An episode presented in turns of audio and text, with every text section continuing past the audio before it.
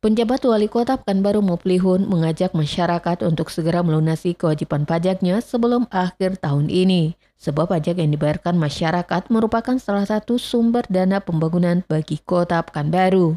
Dikatakan Muplihun untuk kota Pekanbaru, sumber pendapatan berasal dari pajak dan retribusi.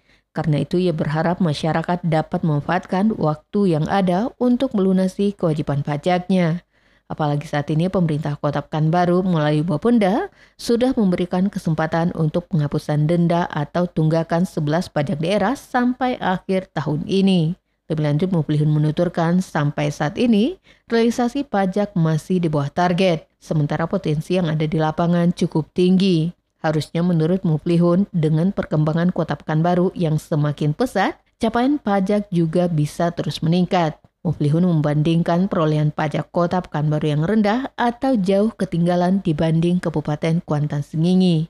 Sementara luas Pekanbaru sendiri jauh lebih besar dibanding Pertama itu masyarakat paham dulu ya.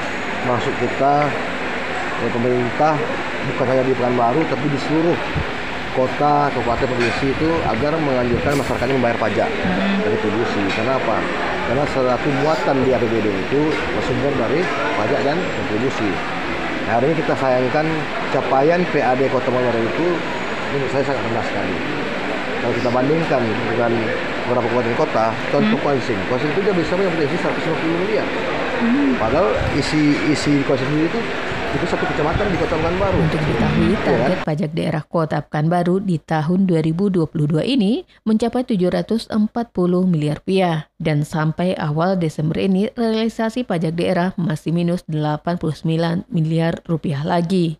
Desi Suryani, Tim Liputan Barabas, melaporkan.